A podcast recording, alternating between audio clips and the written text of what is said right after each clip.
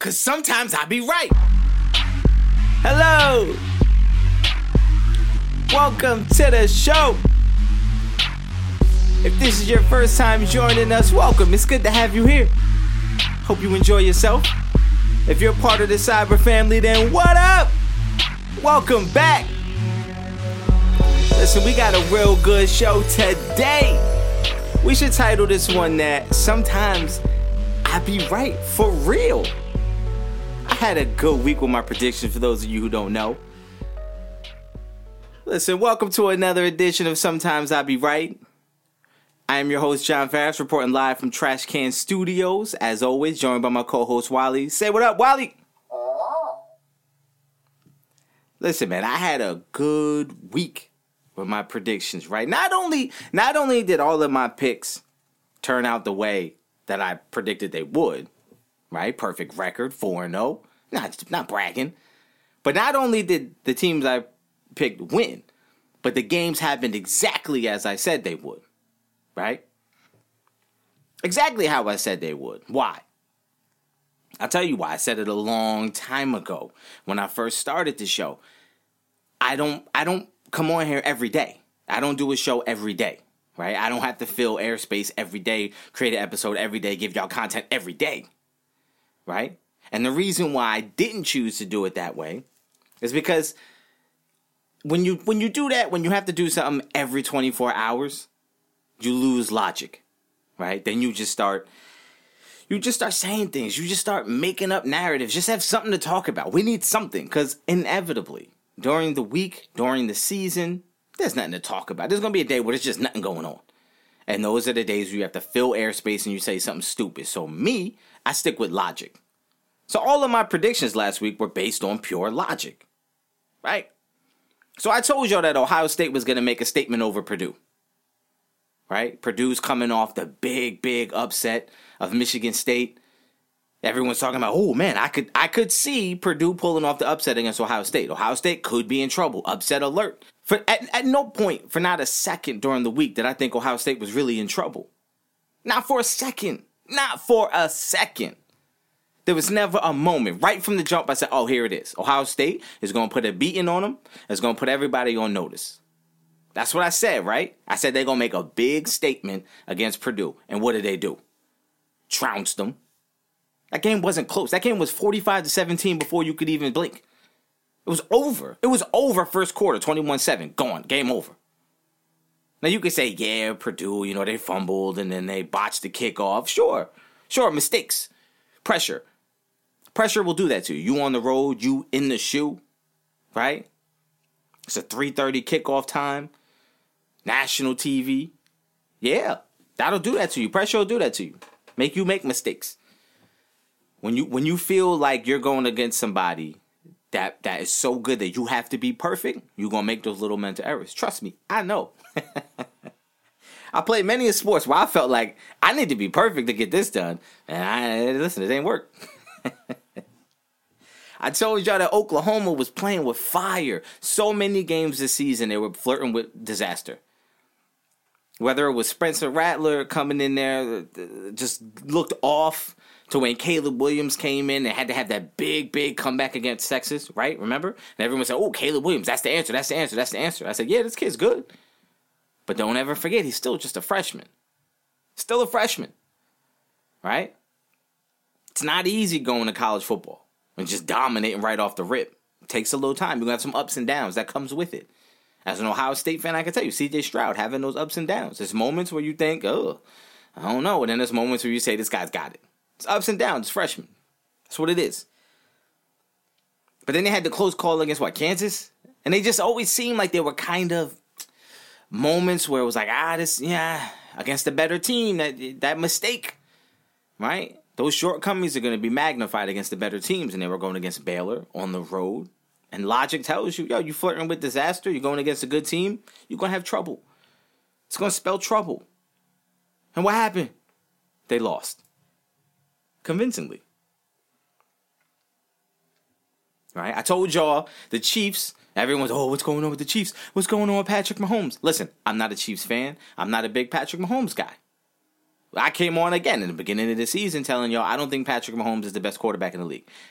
I think Justin Herbert is. That's my guy. That's the guy I would pick for best in the league, right? The numbers may not reflect it right now, but trust me, give it time. It's going to come through, right? But you could see when the conversation shifts so far to one way and everybody's talking so far one way, you realize, huh, either everybody's right or everybody's wrong. Nah, that's not that's stupid. Yo, my bad. I apologize. That was the dumbest thing I ever said. No, no, listen. If everybody's swaying so far to one side, you got to think why.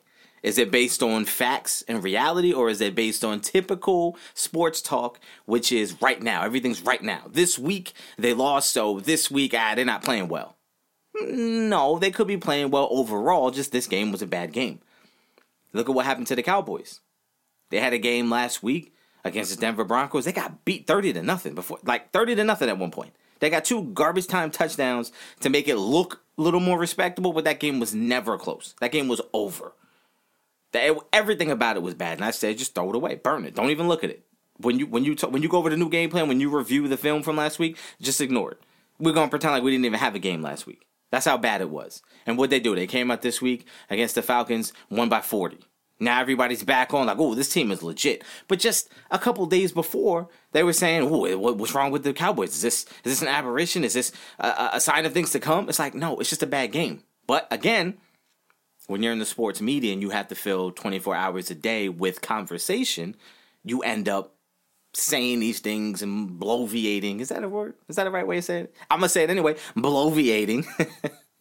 to make it be something, to make it mean something or say something, just to spark a conversation that you end up missing the point. Listen, no, Kansas City has not looked like themselves, but look who they're playing. They're playing the Raiders. Look, the Raiders have had just, they had a great start. First four or five games, great start, right? You felt real good about the Raiders.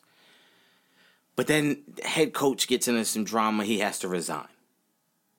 Then you have Henry Ruggs gets into his terrible accident and his situation, and that has to take a toll. It has to take a toll. Like you got to remember, this is a team. Yeah, not everybody on the team is friends, and not everybody is close. But enough of those guys could say, "Hey, that was my guy. That was my friend. He's gone. His life is potentially ruined in an instant, in a moment, in a lapse of judgment. Over." And you think I'm just be over that in two days, ready to go play a game? You think I'm be over that in two weeks? Like, you know what I mean? Like it takes that, that that's a lot. That's a lot in a short period of time for that team to have to go through. And it, you know what? It, it it affects you. So you have that happening on a Monday night, right? And what did I say? Kansas City's gonna look like Kansas City. You're gonna come out of that game saying, "Oh, Kansas City's back." That's what I said. What happened? I said that last Thursday, and I record this on a Wednesday, so I said that last Wednesday. I said a Wednesday for a Monday game. They're gonna look like they're gonna look like the the Chiefs. And look, I'm be, I'm be completely honest with you. I don't pay attention to what anybody else is predicting or saying, or trends. I just tell you what I feel, and that's what I felt like. And sure enough, it happened. Now, my last one, and this is where I want to start today because I feel like this is important. This is the one that got me the most heated through the week, right? I told you the Browns were going to lose to the Patriots. Now, I know that's not a crazy prediction. I'm not saying I make crazy picks. I'm saying I make logical picks, right? I make logical picks. Now, all I heard last week, all you could hear, any channel, any radio show, any sports you listen to was talking about the Browns are better off without Beckham. They got rid of him. They're ready to go. Baker Mayfield. Oh, he plays so much better without him. He had a quote unquote great game the week before against the Bengals. And everyone said, oh, that was a statement win. That was a statement from Baker Mayfield. He showed the, the NFL world that he's better off without Beckham. And I said, what happens if they lose? What happens if they lose to the Patriots? What kind of statement was that? What was the statement then? You know what the statement was for me? Baker Mayfield in his career is 5 and 1 against the Bengals. 5 and 1 against the Bengals. He always plays well against the Bengals. Since he's been in the NFL, he's owned the Bengals. Hey, hey, hey, hey, sports media, did you guys forget that? Did you guys forget that stat? Because I didn't. Because going into the game, I said, oh, he, he always plays well against the Bengals. So they got the win. It was a big statement win. He showed off. He showed out. This team is better without him. Addition by subtraction. All those stupid sports cliches they throw out there. And then you go out there and you got washed by the Patriots. Got washed. Got dominated. Yeah, Baker got hurt. Like, whatever. He's average. Who cares? One of these days, I'm t- this is gonna be the week. This is gonna be the week. Here's what I'm gonna do between this week and next week. I'm gonna go out there. I'm gonna look up Ryan Fitzpatrick, Ryan Fitzpatrick's numbers. I'm telling you right, I'm gonna look him up, and I'm gonna do his averages. Right, what he averages per season. Take all of his seasons that he's been a starter, average them out, get an average number, and I'm willing to guarantee his numbers are probably virtually the same as Baker Mayfield. Baker Mayfield is Ryan Fitzpatrick. That's it. He's an average quarterback who sometimes is going to look great and look really good and get the job done. You say, wow, this, this guy can get it done. And then there's going to be times where he looks awful. And what you end up with most Sundays is right down the middle average. That's what Baker Mayfield is. So, what was the statement?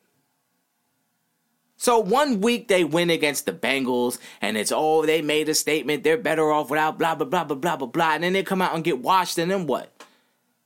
What's wrong with the Browns? What's wrong with Baker Mayfield? Should they go in a different direction at quarterback? Just the day before, y'all were telling me that they had a statement when that they're better off without Beckham. What happened? That's what I'm saying. The loss to me, look, I'm not saying that this proves that they need Odell Beckham. I, what I'm saying is game to game doesn't prove anything. There's a reason why you play 16 games. Well, now 17. There's a reason why you play those games. There's a reason why they keep your record. The totality of your season will let you know what you are. One game isn't going to change and like it doesn't define you one game. Because you could look at anyone's worst game and say this team is garbage. You could look at any quarterback's worst game and say this this quarterback is garbage. What you do is you have to look at the averages. What are you? Tom Brady's not great because he won the Super Bowl every year. But if you look at his career, the boy got seven. Right? Seven. So it's like overall, like you got more than anybody else by a lot. You got more than some franchises. If you look at somebody like Aaron Rodgers, Aaron Rodgers will have down games in a year. Look at week one this year was terrible. Was terrible week one. And ever since then, everyone wants to talk about him being MVP. Eh, but if we looked at that first game and said this defines what he is now, this is who Aaron Rodgers is now, you would look like an idiot today. They did it. I didn't. I came in the next day and said they should have traded him in the offseason, but not because of that game. I don't think that game says anything. I think that game was just a bad game. Those happen. I said the same thing about Matt Stafford. Oh, don't look now. But the Rams look a little eh.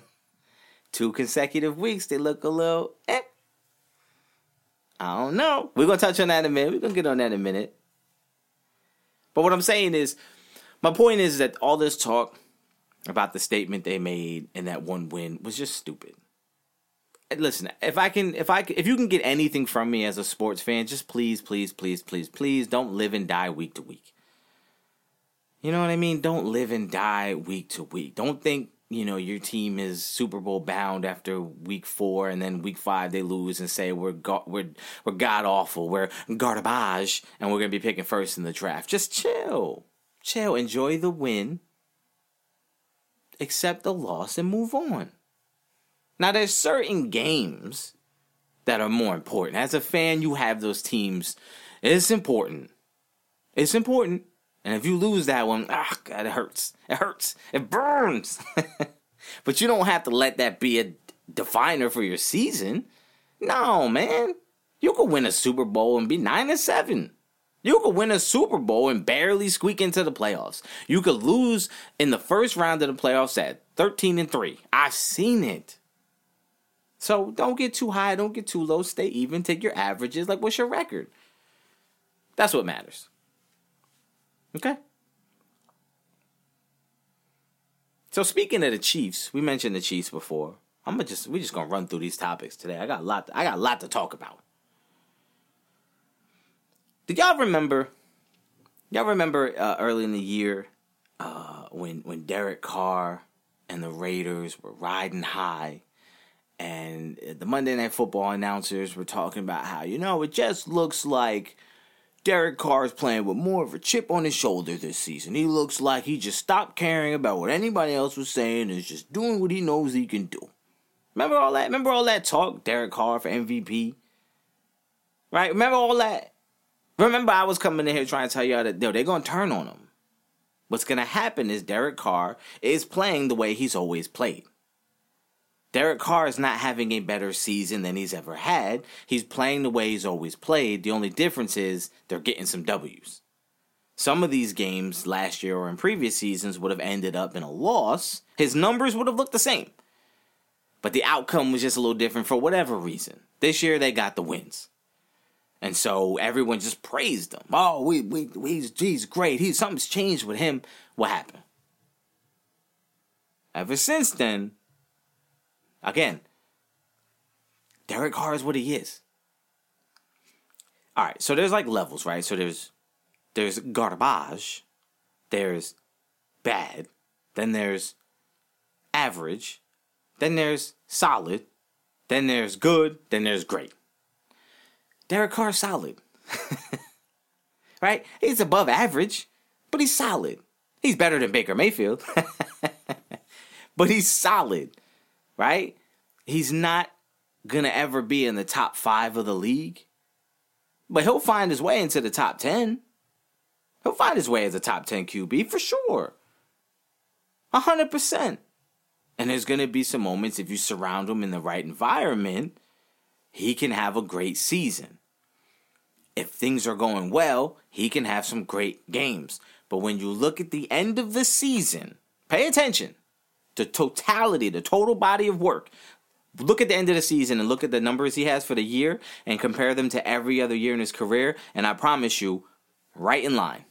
No better, no worse, right there. Derek Carr has been in the league long enough to know what he is. Right? Don't like guys will show you who they are, and that's who they're gonna be. Whether they start off hot or they start off slow, they're gonna end up averaging right what they average. That's what they are. It's foolish of you, as a fan, as a comment, as an analyst, or anybody, to think that somebody's just having, like, they are what they are. If he's playing well, he's playing well. That's it. But he and he's gonna end up what he is. Am I making sense? I don't like I don't think it's fair. This might sound like I'm knocking Derek Carr. I'm not. I'm not. What I'm knocking is this idea with this idea of being like you can't you can't a player can't show you what they are and do what they do for 8 years and then have a good season and you now all of a sudden change what like their standard, right? So let's say let's say a golfer every time he goes in a par 70 he hits 74 74 74 that's his number. He's gonna bank on it he's gonna be four over for the tournament. That's what he does 10 years in a row. Right? Nah that's stupid. I don't know enough about golf to use golf. Why would i try to use golf? Why would i try to use golf? Let me use baseball. Okay let's say a guy in baseball, for the first 10 years of his career, he is a 268 hitter. That guy hits 268, 264, 265, between 260 and 270 for his career, eight straight years. And his ninth season, he goes out and he bats 305. Right? So for eight years, it was 268. One year was 305. It would be foolish of you as a fan or an analyst to now assume that his new norm is 305. So the next year, when he dips down to 268, for you to say he's having a down year is foolish. That's you ignoring his eight previous years before he had the one really good one. Because every player in every sport is going to have a their best year and their worst year but most of their career is going to be right in between. That's what Derek Carr is going to be. He's showing you what he is. He's showing you what he is to this point. If you don't like it, then that's on you. He ain't no different. Put him, put him on a different team, he ain't to be different. That's what he is. Now, if that's your guy, then that's your guy. He's a solid quarterback. Ain't nothing wrong with it. He's better than a lot of guys in the league. I would put him in the top 10. Right? But it's not right because he had three really good games that everyone said if he has anything less than that now, he's having a down year. We're gonna trash him. We're gonna say we gotta get rid of him. No, no, no, no, no, no, no, no. You changed the standard. He didn't. He was gonna end up where he was gonna end up anyway. You decided after seeing the first two games that you know we need to change it. His standard is now up. His his price is up. No. And that's what you did with the Browns. I'm gonna keep harping on it because Baker Mayfield is average. and I'm tired of y'all. You know what it is? You know what it is? Here's my beef. Because my favorite quarterback, my favorite football player of all time, of all time, was Tony Romo. Now, why did I love Tony Romo? I could tell you why. My love affair with Tony Romo started. This is a tangent. I apologize. We're going to get back on track, but let me just say this. Because I think it'll make sense why I defend guys like Goff or why I'm critical of Stafford or whatever. Like, this will kind of help clarify why I feel the way I feel about quarterbacks. Here was my thing about Romo. I really liked Romo when in his first playoff game against Seattle, he was holding the snap. Now, everyone in the NFL will tell you the starting quarterback doesn't hold the ball on kicks. They don't. Find me one. You can't. They don't do it. Usually the punter does or the backup does. The starting quarterback is never responsible for holding the ball. The problem was is that Tony Romo wasn't the starter when the season came up, so he was holding and he was a really good holder. The entire team said, the coaching staff said, this guy's really good at holding. He's very reliable. He's the best we got, so we're going to keep him there. Even though he's a starter, we're going to keep him there because he's the best at it. So in that situation, when he gets the ball hiked to him, even though it was greasy as all get up, look at the replay, boy. Look, look at the replay, bro. That ball was so greasy.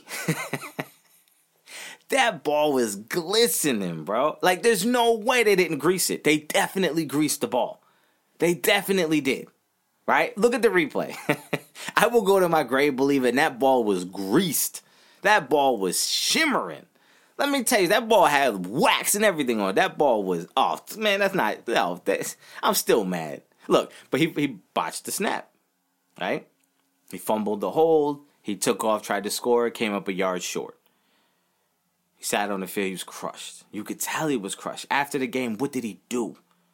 He went right in front of the media and he answered questions. He took responsibility. He answered questions. He never deflected. He didn't put it on nobody else. He didn't say I shouldn't have been out there. He didn't say the ball was greasy. He made no excuses. He took it. Took it. Stood right there, took it, and the rest of the team didn't have to worry about it.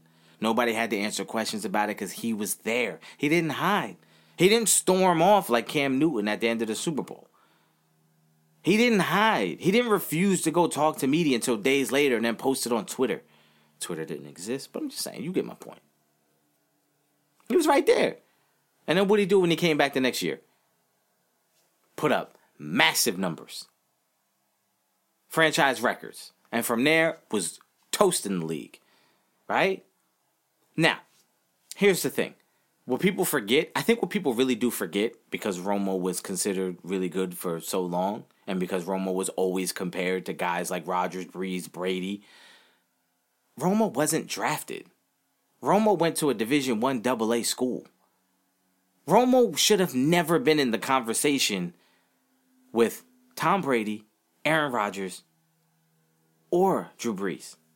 Should have never been in their conversation. The guy wasn't drafted out of a 1 AA school. Was a little too small, not really as athletic as you needed him to be. Eh, journeyman kind of guy. Signed a $10,000 contract to get on the team as an undrafted free agent, worked his way up and became one of the best in the NFL. Still to this day, one of the best QB ratings for a career of all time. One of the best ever as far as QB rating goes. Set all the records for Cowboys quarterbacks, right? That's what he did as an undrafted guy. He was being compared to number one overall draft picks. He was being compared to first round picks. He was being compared to franchise quarterbacks. This guy came from a one double A school, undrafted, worked his way into that, and put up numbers to rival them. And everyone said, oh, but he's not this. He, huh? The fact that you're even comparing him to that is an accomplishment for him. And you know what else he doesn't get credit for?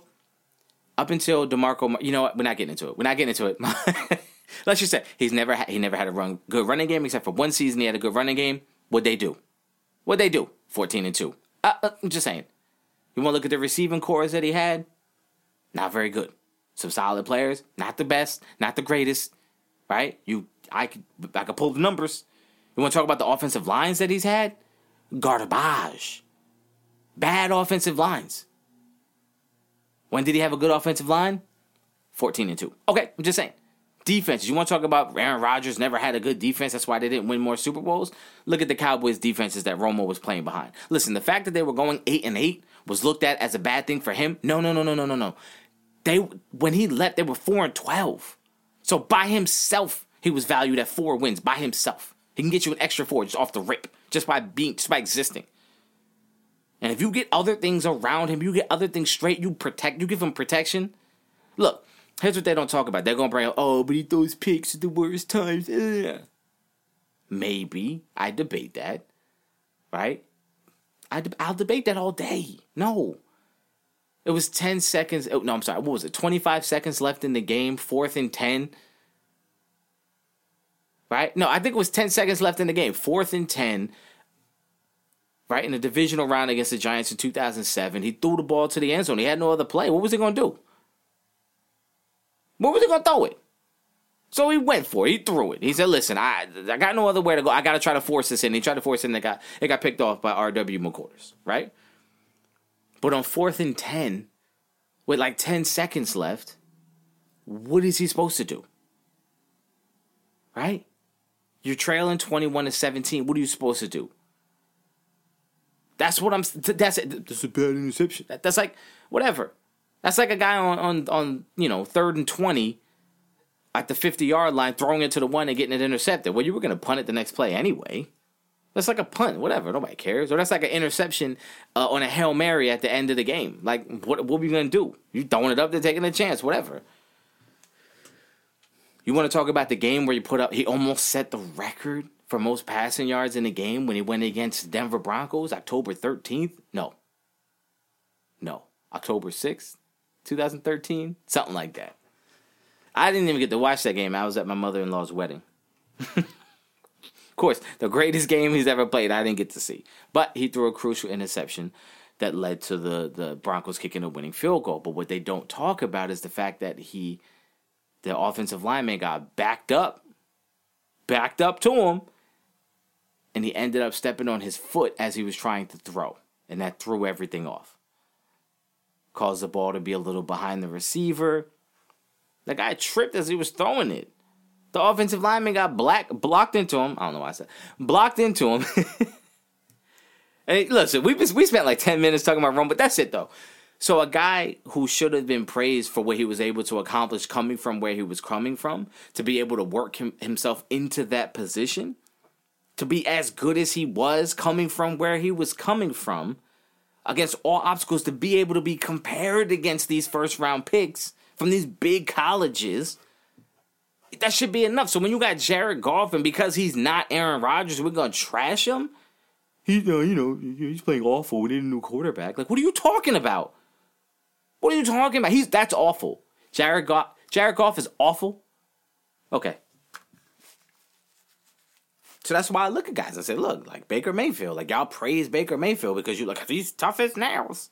He's feisty. He's a fighter. No, he's a scrub. He's an average player, which is why college teams made him walk on. Bro, you average. And you know what? You worked your way into a situation where you were able to play well. And guess what? kudos to you, you worked yourself into a number one draft pick.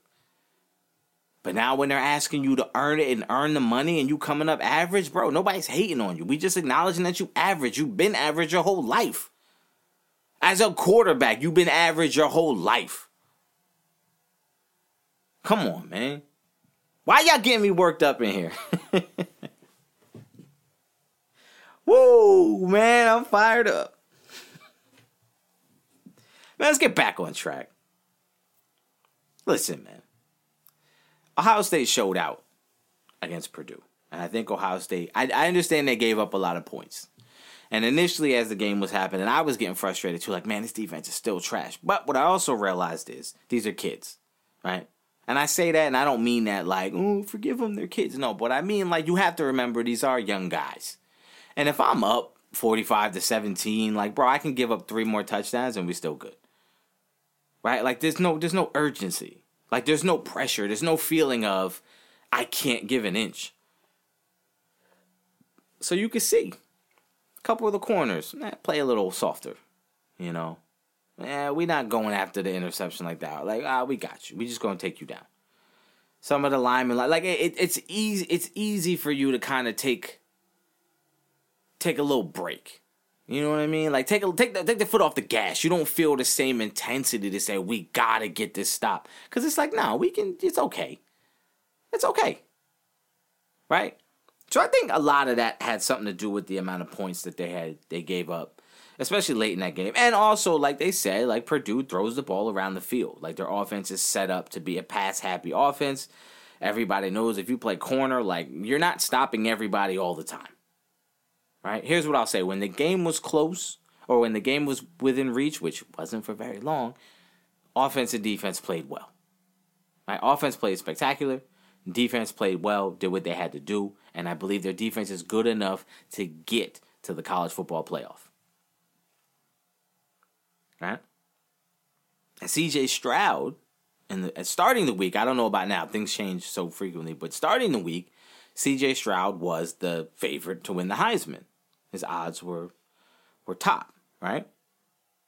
And that that just makes me that makes me feel like vindicated when I was like, man, you guys were so ready to trash CJ Stroud so early. So early. And even now, I'm not saying it's perfect. Again, I never thought it was perfect. I never thought he was perfect. I never thought he was amazing. I just thought he's really, really talented. And he's really, really good and he's got a he's got a great skill set. He's got everything you need. He's capable of doing everything you need him to do. What he's showing in that game, and I think this week against Michigan State, and I think next week against Michigan, even in the college football playoff, because I'm surprised, I think they're gonna go. I think what he's gonna have the opportunity to show is his toughness, his resilience, and his competitive nature. You saw him in that Purdue game chirping a little bit, right? Chirp, chirping a little bit because people might look at him and think he's soft and he's an easygoing guy and soft spoken. Now this guy's a competitor though. Don't get it twisted. He was a guy that went to the Elite Eleven, like not picked to do anything, worked his way to get there, got there, showed out, came out of there with a five star rating, like impressed a lot of people. Right? That's what that that's who this guy is. And so I'm happy for him. I don't think he'll get the Heisman. I think his numbers, although they're good, I guess I'm just so used to in college football seeing like insane numbers. And his numbers are good, but like they're not outrageous. You know what I mean? Like he hasn't done anything yet. Now, if he goes out and throws five touchdowns against Michigan State and six touchdowns against Michigan, and then goes into the the Big Ten championship game and throws another five touchdowns, like oh yeah, Heisman sign sign him up. He fit him for the fit, fit him for the suit. He going. But as of right now, I, I think I think it's a good story. I think it's great for him, but I just don't, you know, I just don't think his numbers are there yet. And let me let me just readdress uh, that dum dum, uh, that dum dum on Instagram, who who was saying that Ryan Day uh, wasn't ready to be the coach of Ohio State. He wasn't ready to handle the pressure of such a big program, such big, uh, big responsibility after they lost to Oregon. Uh, you still think that? you still think Ryan Day is not a good enough coach? You still think he's not ready for the big time? Right? Uh, you know what I mean? How dumb does that? How dumb do you look now? Again, that's what I'm saying. Stop making these outrageous statements so early. Look, I said before, I'm not ready to say the Cowboys are going to win the Super Bowl or even get to the Super Bowl. I'm not ready to say Ohio State's going to win in the college football playoff. I'm comfortable saying I think they're going to get there because I can see the road they have to take to get there. I see the teams they have to play left, uh, or the teams left to play. That was weird. That came out weird. But I see the teams they have left to play, and I I am to favor them in those games. And I think they're to get the job done. I think they're good enough to beat those teams. Now, when you get into the playoff, I don't know who they're to play.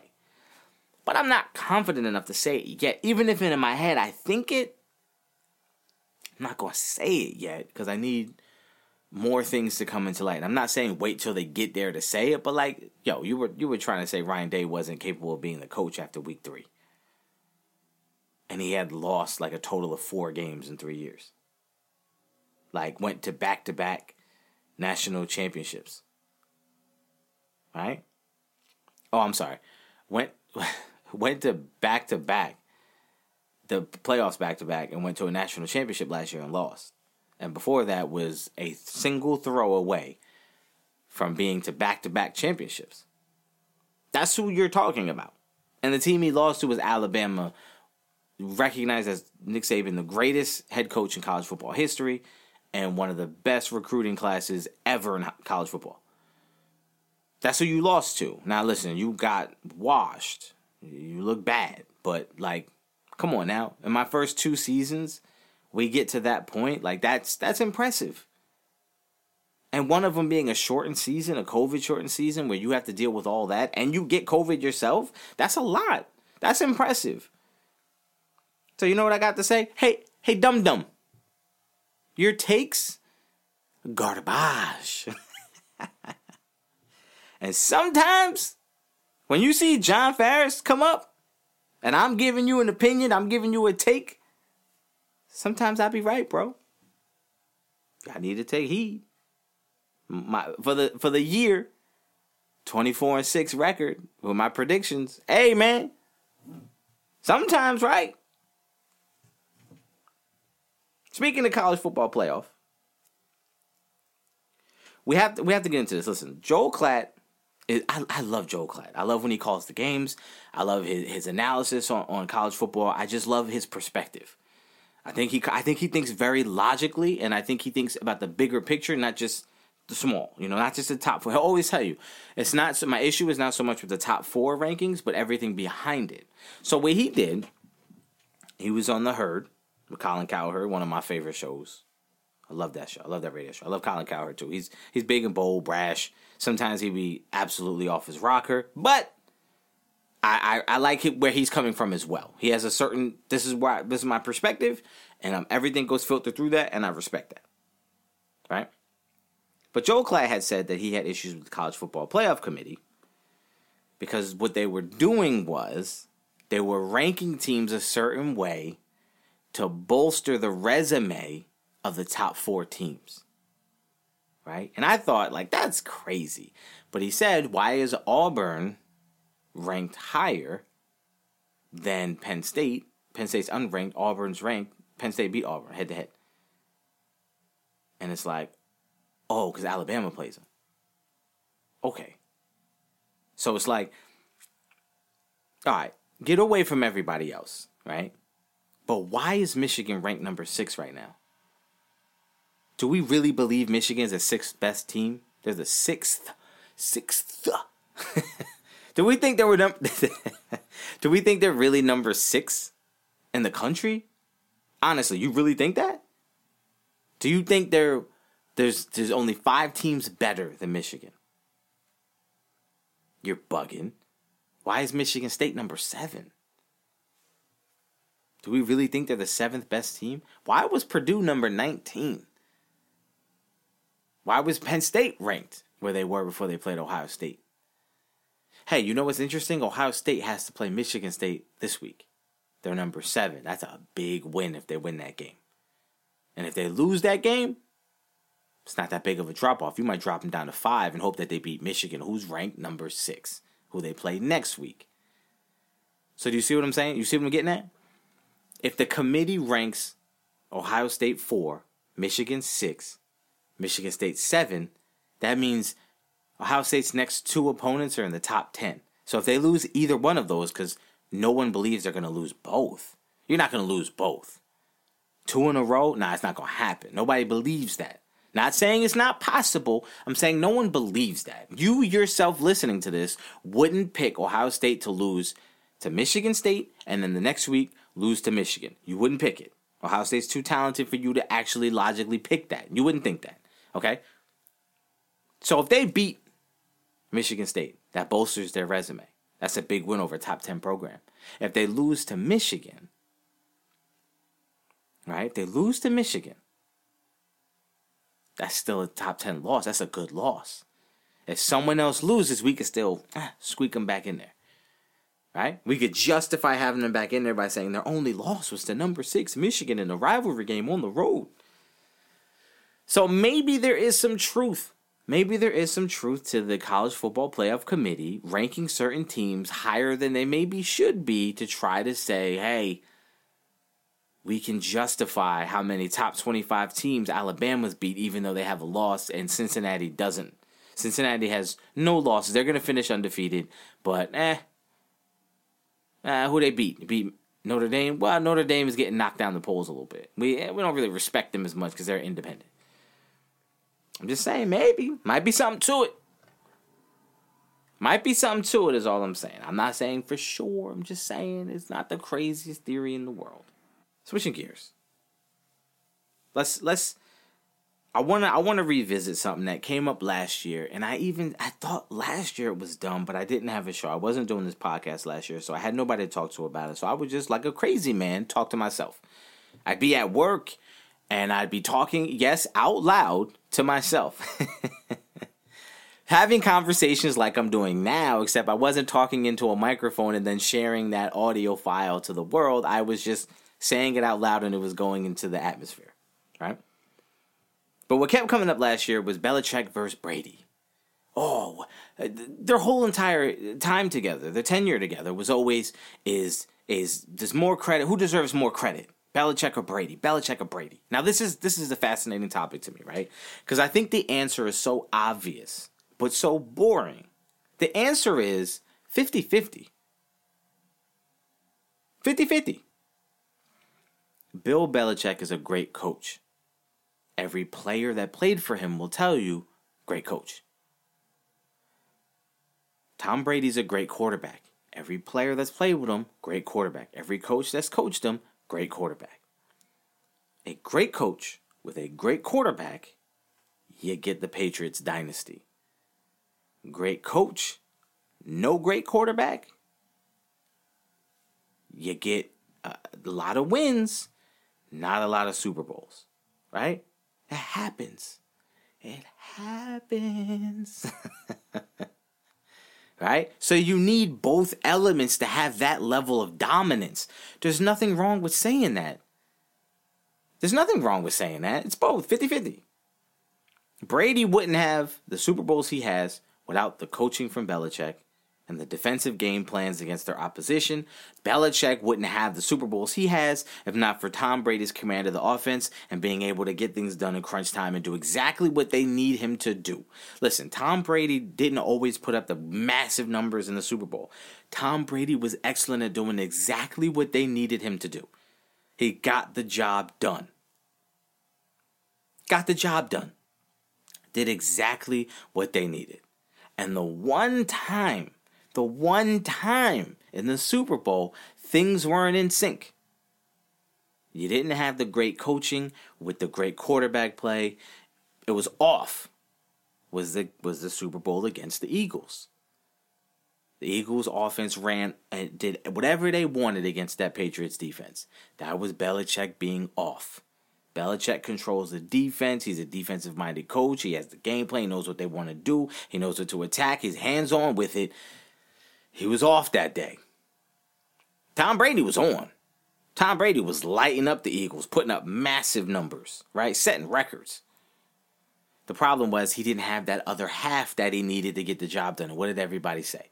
Who deserves the blame? Okay. Well, if Belichick deserves the blame for that because the defense didn't come up well, then who deserves the credit for the game against the Rams in 2001? that Super Bowl where they held the highest scoring offense in history to 17 points. That's you know what I'm saying? Tom Brady did what he had to do that game, got the job done. Belichick did what he had to do, got the job done. Magic, we win Super Bowl champs. Right? And every once in a while things are going well. Tom Brady did what he had to do in 2007 against the Giants. Threw that touchdown, right? Threw that touchdown to Randy Moss to make it 14 to 10. Gave the ball back to Eli. Listen, man, they made a good play. Tyree caught it against his helmet. Like, hey, man, it happens. Just, you know, Asante Samuel lets an interception go right through his hands on the sideline. Like, it, it's nobody's fault, bro. It just happens. You just have moments in games like that where they, things just happen, bro. It just wasn't for you. But I always thought the argument was stupid. So what happened was Tom Brady leaves Belichick, and everyone says, "Oh, we finally get the answer." We're finally get the answer. We're gonna get the answer to the question we've been asking: Who deserves the credit? Because if, if Tom Brady goes to Tampa Bay and wins a Super Bowl, well, that's an indictment on on Belichick. And if Belichick doesn't win a Super Bowl with the Patriots, then oh, that's an indictment on he needed Brady. No, no, no, no, no, no, no, no, no, no, no, no. Wrong, wrong, wrong. Right off the bat, you're wrong. Your your logic is flawed. There's there's there's other factors that determine if somebody's going to win. Tom Brady went to a great situation in Tampa Bay. Everybody said it. You said it in one breath. You said, "Oh, look at what he's inheriting in Tampa Bay. What a great setup! Great, great skilled players, good offensive line on the come up, good offensive minded coach. He's finally going to have the the, the the the skilled players he needs to make an impact." Yeah, he did, and he did. He did, and he did. I said it. Slow it down, it makes sense, right?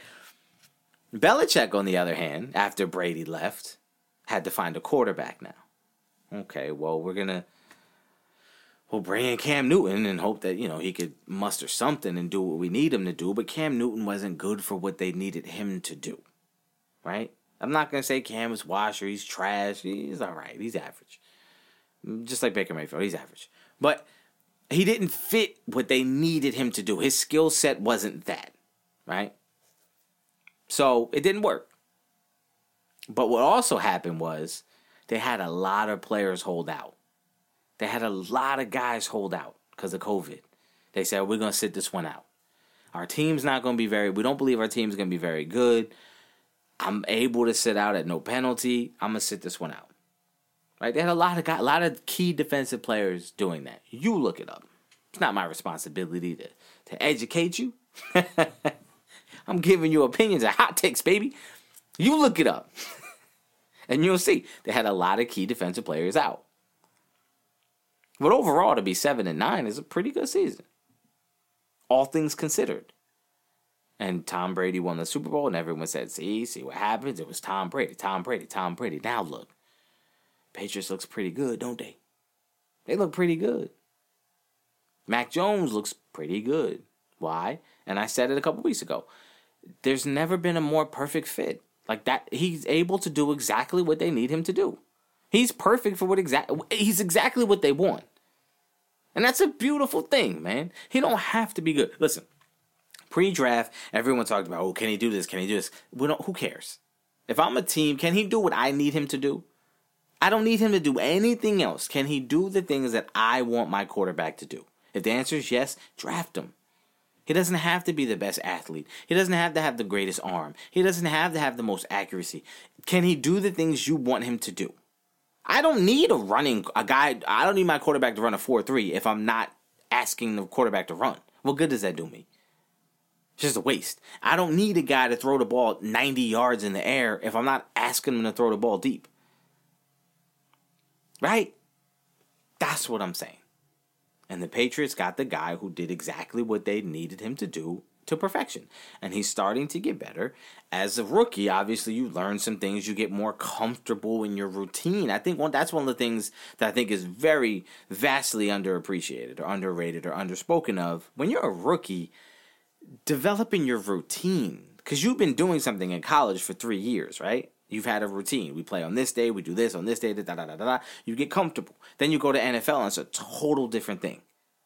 Totally different. You have no other responsibilities other than football. And then outside of football, whatever you want to do is yours. That's your life. You do whatever you want.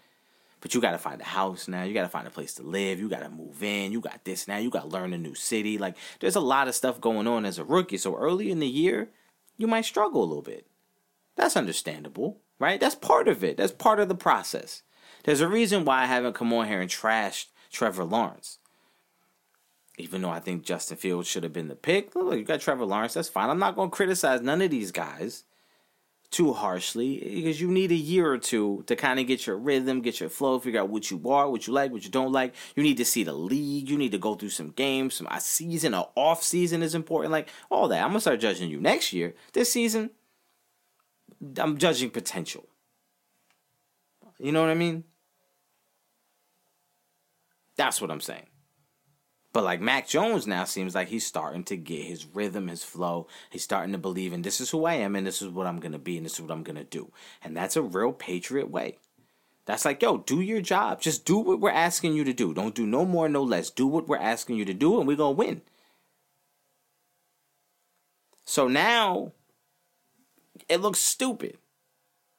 Oh, was it Brady or was it Belichick? Well, Belichick wasn't isn't a bad coach now. Was Belichick overrated? Was it Brady all along? No, dumb dumb. It was both. He why can't he be a great coach because he has a great quarterback? So Mike McCarthy's not a good coach because he had Aaron Rodgers and they won, but they only won because they had Aaron Rodgers. Because without Aaron Rodgers, blah. Like no, he's a good coach. I'm not saying he's great, but he's a good coach. Right? Like that these statements, man. I think I this I'm telling you, these statements that people make are so crazy. Everybody's so ready to just declare, make a declaration. Let's have a hot take. Let's have a strong opinion that we can argue over every day until the season starts up again. I'm not buying it no more. Y'all stupid. Y'all some dumb dumps. I'm the only one that makes sense. Man. You know what else that reminds me of? Look, I never understood I never understood why Aaron Rodgers, Tom Brady, all these guys always get all the credit when they win. Oh, he makes everybody better. Oh, this team, blah, blah, blah, they're so good with him. Look, you could take any receiver and give him to Aaron Rodgers, and that receiver is going to be good, right? That's what they say. That's what they say. But then when they lose, when things aren't going well, the first thing they want to do is they want to point out the supporting cast. Well, hold up now. Hold up. Hold up. So let me get this right. So Aaron Rodgers, if I say, yo, Aaron Rodgers only has one Super Bowl in his career, 15 years. Only has one Super Bowl. So was that like ain't that good? What the first thing they're gonna, first thing they're gonna bring up to you? The defense. Oh, the defense the defense wasn't playing. He never had a good defense. And the one year he had a good defense, they won the Super Bowl. So if he had had a good defense, they would have won. Okay. Okay, then when they won that Super Bowl because of the defense, why did he get all the credit? Why didn't anyone come out and say, oh man, that defense really helped him win a championship? That defense really carried him to a championship. Don't worry, same thing happened with Peyton Manning and the Colts. Peyton Manning always got away with not winning Super Bowls because they blamed it on the defense. Then the one year the defense played well and they went to the Super Bowl and they won it, all of a sudden, Peyton Manning finally finally got the monkey off his back. Finally, Peyton Manning got a championship. Nobody talked about the defense. Nobody gave the defense credit. Nobody said nobody said anything silly like, "Oh, he needs to thank that defense for what they did." But you know what they do to Trent Dilfer? Only got the Super Bowl because of that defense. Right? You see, uh, that makes sense to y'all. Is that not crazy to anybody else? We gonna credit this guy for every win they get. We're gonna say it was him. He elevated everybody. But when they lose, it ain't him, it's everybody else sucks. Well, what happened to the elevation? Why were you able to elevate them for 10 weeks, 15 weeks out of the season, but on week 16, you couldn't elevate no more? Now you need everyone else to elevate on their own and elevate you. You need them to pick you up. Don't make no sense, bro. Look, you're not winning a Super Bowl with a garbage defense. It's not happening. You're not winning the Super Bowl with a garbage offense. You need the offense to make plays. You need them to make plays when you need them to make plays. Maybe you don't need them to make many. Maybe you only need a couple. And guess what? In 2000, the Baltimore Ravens only needed that offense to make a couple plays a game. And guess what they did? They made a couple plays a game. That was it. That's all they needed. A couple plays. That's all we need. We'll be good. And they did what they needed them to do. Right? So you can't, you got to stop giving credit to a guy, but then not wanting to give him blame. Because the same reason why you're giving him credit is the same reason he deserves the blame. Because if he's the head of the franchise, if he's making all the decisions, if he's controlling everything, if he's getting his guys, if this is the guy that he wanted, if he has say in player personnel, when those players don't come through, whose fault is it? This is what you wanted, bro. This is what you wanted. Hey, you wanted Randall Cobb? He ain't playing well. It's Randall Cobb's fault? No, it's yours. You brought him here. You wanted him here. We did this for you. They try to talk about, oh, uh, I'm, you know what? I'm, I'm all over the place today. Here, let me tell you what's happening. Normally, I record in the morning, right? Normally, I wake up, get energy drink. You know, I come out, I come out the trash can studios. I sit down, I chill, I start the, I start the podcast, I start recording in the morning. We do it early morning. Today, Nah, for reasons I can't I can't say. I just I didn't plug my phone in last night. I didn't set no alarm. Like I overslept. And when I woke up, we were taking my son to go get pictures with Santa. Spoiler alert, he ain't want to do it. he said, "Nah, I'm not doing it," and he refused to go. We couldn't make him because then he's gonna scream and cry, and the picture's gonna be terrible. So we didn't do it. But anyway, so I couldn't. I didn't want to go record because we wanted to get to the mall early before it got crowded with people trying to take pictures with Santa.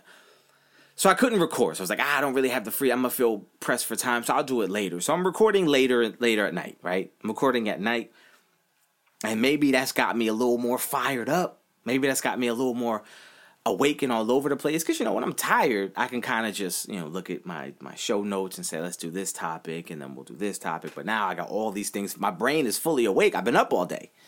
So now I'm firing all over the place. So my apologies if this is coming off real scatterbrained, if I'm going all over the place. Like I hope this is making some narrative sense. you know what I mean? I hope so. So, got my notes here. And I want you know, I have to listen. I have to.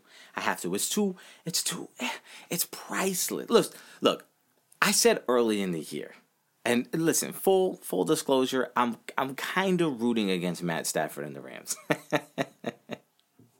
I said in the offseason, like week one, I said, why are you trading for Matt Stafford? Why are you trading Jared Goff? That seems like a linear move. It seems like you're not getting dramatically better in terms of your outcome, right? Not saying the player's talent level is the same, not saying their skill level is the same, but what I'm saying is I think Matthew Stafford is going to have the same level of success in terms of wins and losses as Jared Goff would. Right? That's what I think. I think that. I do. For the Rams, again, for the Rams, not everybody. Matthew Stafford's more talented than Jared Goff. He's a better quarterback than Jared Goff, and that's why he can put up better numbers and probably produce a better result in Detroit than Matt, than than Jared Goff can. Jared Goff does need players around him. He's not the guy that you can say, "Oh, he's great enough to put anybody there and he'll be great." No, he needs things to be proper right? I'll acknowledge that. And I never said he was carry your franchise. I just said you put him in a good situation, that's the guy. If they load up this offseason on offensive talent, watch what he does. Watch his numbers. I, that's what I'm saying. But I thought it was a linear move in terms of outcome. I thought your team is probably going to be about what you would be with Jared Goff. And it started off great. Right? Oh, great. Matt Stafford was putting up insane numbers. It was wild. And I had to come in here week after week looking like a dum dum, still defending the point. Again, because I never said Matthew Stafford was bad. I just said, when has Matthew Stafford ever came through and made you feel like, yeah, he's the guy? I think he's got something like a 7 and 45 record against winning teams or something crazy. He's got some crazy record against winning teams. He doesn't do well. Late in the season, every year, he kind of has a little drop off. The beginning of the year always starts great end of the year kind of tails off a little bit and it ends up being right around his average numbers. Because again, we are what we are. We can have a hot start, we can have a hot finish, but at the end of the day, when you average it all up, you're going to get an average. And that's what you are. You are what your numbers say you are, right? So last week, Matt Stafford didn't play well, played terrible, right? And then they went out and they signed Odell Beckham Jr. Do I have to say the junior? Is that disrespectful if I don't say junior? My bad. I don't mean to disrespect you, bro. Odell Beckham Jr. They signed him. And they're going all in. They got like no draft picks for like the next couple years. They've traded draft picks, whatever. We don't care about assets. We're trying to build this team. We want to win a Super Bowl. They're going all in. There's no more excuses. Matthew Stafford, his entire time in Detroit, his defenders have said Matthew Stafford is ultra talented, but the team around him sucks. Put him in a better situation, he's going to win games, he's going to win a Super Bowl. Okay, he's in the perfect situation. He's got who's considered to be a great offensive minded young head coach, right? Already been to a Super Bowl. Obviously, a really good coach. People will credit him for making Jared Goff look good. I think that's BS, but hey, that's my opinion. He's got all the offensive weapons you could want. Now, Robert Woods went down with ACL, but you're replacing him with Odell Beckham, who I said, if you remember last week, would be a great number two. I don't think he's a number one. I don't think he ever was a number one. I think he'll be great as a number two. He's in that role now. Cooper Kupp is your number one. This guy's a number two. Okay? So you have those two. That's a great start. You got a running game that's solid. You got an offensive line that's solid. Your defense has like, come on, man. You got Aaron Donald on the line, right? And you have Jalen Ramsey in the secondary. Come on, what? You got? Come on. I don't even need. To, do I need to get into it? Oh, we agree, right? The Rams defense is good. Okay, not just on paper either. Not just like a paper good, like they got good names. No, but they're good. Like they're a good team, right? So there's no more excuses. There's no more excuses. The Rams are loaded with talent. They are geared up for a Super Bowl. If Matthew Stafford doesn't win big, now we do have to define, right? Again, Jared Goff went to a Super Bowl. So Matthew Stafford, you don't have to go to a Super Bowl this year. That's that'd be silly. You can not go, but you better not go into the play. You better not fall apart now. They've lost two in a row, right? Is it two in a row they lost? Matthew Stafford against the 49ers. It looked like he was pressing, man. He looked like he was coming off a bad game, trying to prove that he's, you know, that doesn't bother him. And I, I, I, I don't trust it, man. I don't trust it. I never did.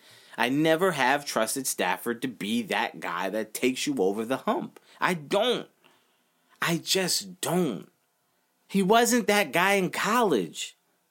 When was Matt? You know what? Again, I'm getting loud. Let me chill. Let me chill. Listen, Matthew Stafford was always a good player. A good player. At times, can elevate to really good. Most of the time, good player. Right? So when you traded for him, your expectation was, oh, we got Matthew Stafford because for whatever reason, he's maintained that hype around him coming out as the number one overall pick, he's always maintained that feeling of this guy, he's the guy. Well, I mean, sure. But like, he's not. so when you traded for him, it should have been, oh, we got an upgrade over Jared Goff, but you know, that's it. It's not a crazy upgrade, but they immediately became like the Super Bowl favorites, like the talk of the town. Like, oh my God, well, now Stafford, it's on you. And I want all of you fans to watch closely and see what happens. Maybe I'm wrong. Maybe he'll prove me wrong and show that now nah, he is the guy. He is going to elevate. He is going to take his game to the next level now that he's in a next level situation. Maybe. Or maybe this is an example an example of when I can come back and say, sometimes I'll be right. Hey, man. Or maybe it'll be a wash. Maybe it'll be a little bit of both. I don't know. Maybe. So we're gonna switch gears now, right? I want to switch gears and I want to touch on some boxing news because there's some big boxing news. So first, let me, you know, what, let me get that out the way. So Canelo beat Caleb Plant, right? Knocked him out, and for the next week, I I kept seeing videos and I kept reading articles and seeing so much so much hate. Right. Well, first of all, the first thing was, what's next? Who's next? Who are you fighting next? Like, bro, he just fought four times in the last year. Give him a break. Give him a break. He probably should take until May. He should. He should probably wait until at least May to come back, right? Take some time off, get your body right. You know what I mean? That has to take a toll on you. Going through that many training camps, keeping yourself in that great of shape for that long, going through these fights, going through sparring, all this stuff. Yo, relax, chill. Okay? But outside of them saying who's next, it immediately turned into a bashing fest over who his opponents were. Because he was getting credit as running through the division in 11 months, right? And people were like, oh, but look who we beat. It's like, yo, but those are the champions. It's not like he went and like fought anyone and they just, it was a bunch of vacant belts. Like he had to fight to get the belt. So he beat a guy for a belt. He went and beat another guy for a belt. Who's who else has the belts? That guy's got the belt. I'll beat him, and then the last guy I'm gonna fight is that guy, and I'm gonna beat him for the belt, and I'm gonna have all of the belts. How else is he supposed to get them?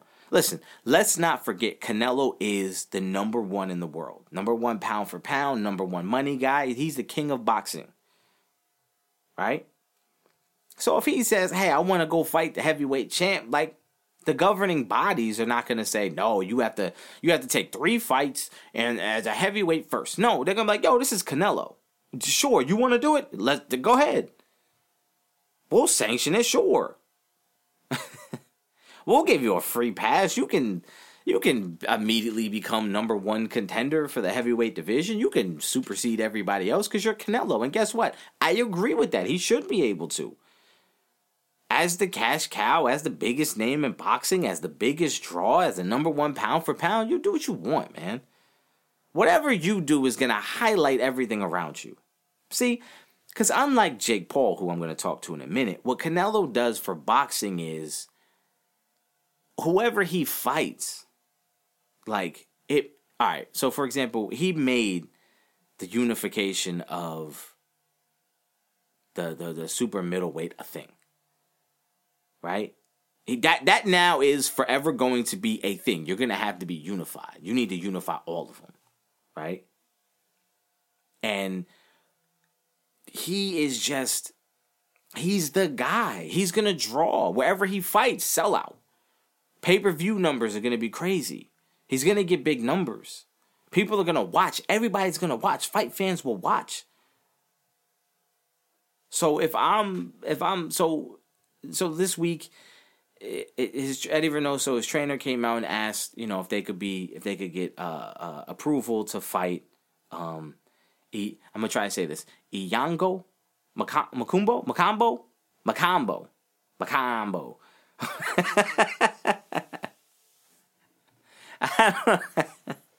I don't know if I'm saying that right, but anyway, he's fighting a cruiserweight, a cruiserweight champion. That's what he wants to do next. He wants to go get his fifth belt and well, he wants to go get a belt in his fifth weight class, right? And now immediately online, the hate is spewing in about, oh, he's ducking this guy, he's ducking that guy, he's ducking that guy. And that's always been the knock, right? I heard it after the plant fight. Everyone was talking about why didn't he fight this? Who's he gonna fight next? Maybe he should fight this guy. Maybe he should fight that guy. And so you're asking him, he should move up to 175 to fight the two best 175 pounders in the world. Why? bro, why are you why are you trying to have him go in there against guys he don't need to be in there with? If Canelo at this point says, "Yo, I'm gonna fight a couple cupcakes for the next two years," for the next two years, I'm 31. I worked my arse off to get to this point. I've worked like crazy. Okay. I've, I've, i came to 168. I beat all of the champions at 168. The last two of which, Billy Joe Saunders and Caleb Plant, were really good boxers who some people picked to beat me. I'm gonna hold on to. I'm gonna fight some cupcakes, and by cupcakes I mean some guys who were not considered to be top level, kind of like an Avni Yildirim, which is like okay, you're not bad, but you're clearly not on the same level. You probably you not you have no chance of winning.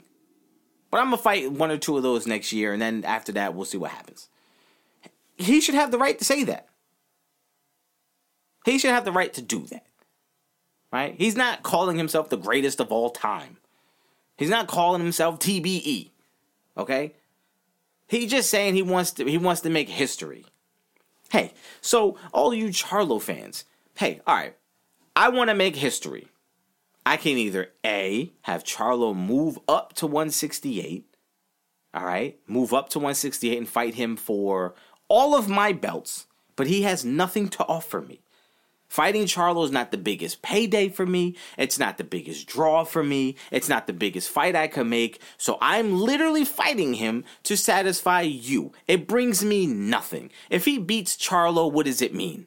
You're just going to say, oh, well, now you have to fight Benavidez. And if he beats him, it's like, oh, well, now you have to fight that guy.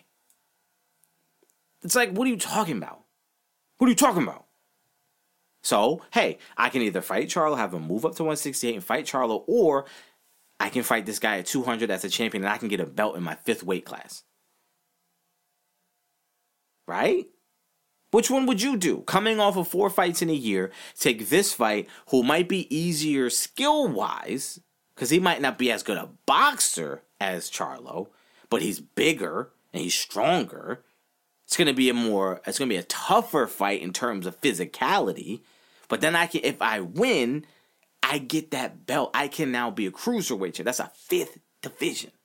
That's a fifth weight class I get a belt in. That's historic. Right? I can make history. Or I could just fight this guy for nothing. For nothing. There's no benefit. That's what he said to, to Andre. When Andre said, Yo, when you gonna fight me? He said, For what? What have you done? Who have you fought? What have you done? And I think everyone took it as like, oh, he he ducked him. But no, I think what he's saying is, listen, all I'm trying to do in my limited time here is take fights and fight guys who the outcome could be historic. I don't think he fights Billy Joe Saunders if there's no belt. If he's not trying to unify 168, he's not fighting Billy Joe. If there's no belt to unify, he's not fighting Caleb Plant. He didn't fight them because he wanted to fight them. He fought them because they have the belts and I want the belt. So I'm going to fight the guy who has the belt. You think he cared about Callum Smith? Callum Smith had the belt. He had to go take it. I need the belt. This is the guy who has the belt. I got to fight him. He don't care. Last time he fought a guy for that reason was probably Erislandy Lara, where he fought him because you talking so much trash. I want to fight you now. Other than that, everybody he's fight he didn't even fight Triple G because like he wanted the belt. that was it. He wanted the belt. Triple G had it. It was a big money fight, so sure. I don't think he ever would have fought Triple G if that if he didn't if there was nothing for him to get. Cause you gotta remember, man, boxing is hard. Boxing takes a lot out of you. Canelo doesn't. Canelo trains hard. Canelo's committed his life to it. He's 31 now. He's fought like 64 times. Was he like 56, 1 and 2? Come on, bro. Come on, man. He fought four times in the last year. He's not trying to just fight for the sake of fighting. He's not trying to fight because, oh, this is to show that I'm really the best in the world. No, I need something for this. I need a belt. I need something historic. I need there to be a reason to fight you outside of just you want to fight and it could be an interesting fight for the fans. Nah, man, I want to do historic stuff. He moved up to fight Kovalev. Why? Because Kovalev had a belt. Whoever had the belt, he would have fought. Now, listen, let me take that back. Obviously, of the people you could fight for a piece of the light heavyweight title, that was the best option. Sure. But uh, why doesn't Andre fight Charlo? They're both at 160. They both say nobody wants to fight me. Fight each other. Why doesn't Charlo want to fight Andre? Why doesn't Andre want to fight Charlo? That's a fight that can happen for both of y'all. Nope, they're not to take it. They don't want it. They want Canelo. It's the bigger payday. It's the bigger payday. And why do they want to fight Canelo? I'm not to minimize them and say it's just a payday. They want to be the guy to beat Canelo because that would be historic. That would be a big deal. That would mean something. That's just not a payday. That's just not a good fight for the fans. If you beat Canelo at this point, that's a big deal. And they want to be the guy to do it. But what you have to understand is you're not gonna go fight some other dude just for the sake of fighting because he's calling you out because you're gonna say, yo, you know who I am? I'm the champ. I'm not just gonna fight you just cause. Cause I'm putting my belt up I'm putting my well being up, my health up, and for what? For you? Like if I beat you, it don't mean nothing. I want real. I want fights that mean something. What you have to understand is if you're calling out Canelo, it always is going to mean more for Canelo than, or more for you than it is for Canelo. That's why Canelo has to go find the challenges and going to fight for cruiserweight against this guy who, listen, I don't know him. Never heard of him. be honest, I never heard of him. But now that I know that this is what Canelo wants, I'll probably look into him and see what I think. Right off the rip, I already told you I'm done. I'm done doubting Canelo. If Canelo says he's fighting the guy, I believe that he thinks he could fight the guy, and it's not based on he thinks he's that good. He sees something or he's experienced something where he feels like, oh, I can handle that. Right? That's just the way I feel. So I'm gonna favor Canelo, obviously, because how many times am I supposed to go in and be like, well, I don't know, but I'll, I'll I'll look into the guy. I'll do some research. I'll formulate an opinion and come back and tell y'all what I think. But it just annoys me that it's like, stop calling a guy out for cherry picking. If I move up from 168 to 200, it's not cherry picking. If I'm fighting a guy with a belt, it's not cherry picking. Right? You know what cherry picking would be? Fighting Triple G right now. If he decided my next fight is against Triple G, does anyone really think Triple G is beating Canelo at this point? At this stage of both their careers, do you think he's beating Canelo? No. No. Not at 168. Hell no. At 168? No. No. No. Triple G had a tough time in both of those fights. Now listen, I thought Triple G won the first one on points. I thought Canelo danced around and ran around a little too much and gave up a few rounds. I don't think Triple G outclassed him. I don't think Triple G was better. I just think that Canelo gave up some rounds. Right? And when he stood toe to toe, I thought he won the second fight. It was close, but he won it. So now, what do you think is going to happen in the third fight? All of a sudden, Triple G is just going to go to the Fountain of Youth and get something new? No, that would be cherry picked. That would be take a guy who's a big name but really poses no threat. Right? But you're not. You're moving up in weight to go against a guy who's bigger than you. Like Canelo is gonna come into the fight at maybe 200. Maybe he can get to 200. That guy's coming in bigger than 200. like he's gonna he has to cut weight to get to 200. You know what I'm saying? That's a big ask. That's a challenge. It doesn't matter how skilled the dude is. The dude is much bigger than you. He's much bigger. And he's used to hitting much bigger guys. And he's used to getting hit by much bigger guys. Do you think your power is going to translate at that level? That's a challenge.